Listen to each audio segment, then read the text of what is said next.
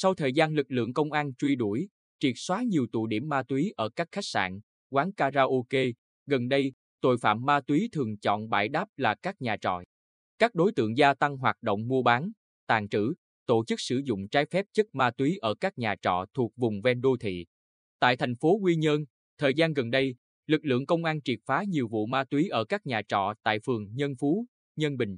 Cuối tháng 1 năm 2023, sau nhiều ngày mật phục, các trinh sát ma túy công an tỉnh phát hiện một nhà trọ trên đường Phạm Tông Mại thuộc khu phố 1, phường Nhân Bình do Lê Ngọc Hòa 32 tuổi, ở phường Lê Hồng Phong, thành phố Quy Nhơn thuê trọ có ma túy. Tại đây, tổ công tác bắt quả tang Hòa cùng bốn đối tượng khác đang sử dụng trái phép chất ma túy. Qua khám xét nhanh, cơ quan công an tiếp tục phát hiện, thu giữ ba gói ni lông chứa ma túy.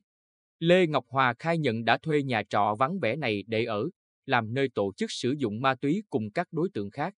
Một số nhà trọ không còn là nơi tạm trú theo đúng nghĩa, mà bị biến tướng bởi các đối tượng vi phạm pháp luật. Các chủ nhà trọ cho thuê nguyên căn hay các dãy trọ thường chỉ đến thu tiền hàng tháng, mà không biết nhà của mình là nơi cho các đối tượng ma túy hoạt động.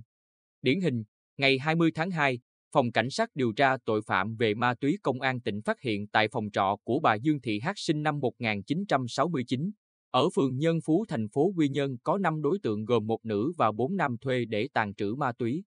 Tổ công tác thu giữ rất nhiều dụng cụ dùng để tiêm, hít còn chứa ma túy. Tuy nhiên, bà Hát cho hay không hề biết các đối tượng thuê trọ để sử dụng ma túy.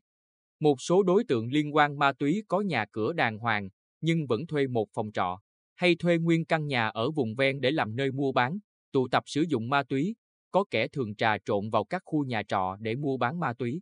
Đơn cử, trong đường dây mua bán ma túy do Nguyễn Thị Hồng Kim sinh năm 1998, ở đường Trần Thị Kỷ thành phố Quy Nhơn cầm đầu bị triệt xóa đầu tháng 3 năm 2023. Hầu hết các chân rết tham gia đường dây này đều thuê trọ để mua bán và làm nơi sử dụng ma túy. Tại địa bàn thị xã Hoài Nhơn, nhiều đối tượng trong các vụ án ma túy triệt xóa thời gian gần đây thuê nhà trọ để hoạt động. Theo Thượng tá Lương Trường Sơn, Phó trưởng Công an thị xã Hoài Nhơn, chuyên án gần đây nhất Công an thị xã triệt xóa là nhóm đối tượng ma túy hoạt động khép kín, vừa mua bán, chứa chấp, vừa tổ chức sử dụng cho người nghiện. Đường dây này do Nguyễn Tấn Linh sinh năm 1996, ở phường Hoài Thanh Tây, thị xã Hoài Nhơn cầm đầu. Các đối tượng thường xuyên thay đổi nhà trọ để trốn tránh sự truy quét cơ quan chức năng. Để tăng cường phòng ngừa, đấu tranh với tội phạm ma túy chọn nhà trọ làm nơi hoạt động, bên cạnh triệt xóa, xử lý nghiêm, lực lượng công an cơ sở cần tăng cường kiểm tra, quản lý chặt chẽ hoạt động cho thuê lưu trú đối với các khu vực nhà trọ.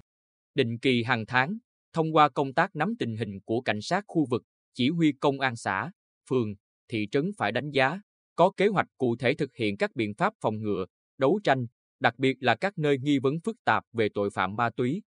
Mặt khác, công an cơ sở phải vận động, hướng dẫn, giải thích để chủ các nhà trọ hợp tác, cung cấp thông tin mỗi khi phát hiện khách trọ nghi vấn. Các đội nghiệp vụ chịu trách nhiệm hướng dẫn và kiểm tra việc thực hiện nguyên tắc quản lý nhà trọ của cấp cơ sở. Ngoài ra, ngành chức năng cần kiểm tra thường xuyên, xử phạt nghiêm khắc các chủ nhà trọ để đối tượng ma túy hoạt động trong nhà trọ của mình.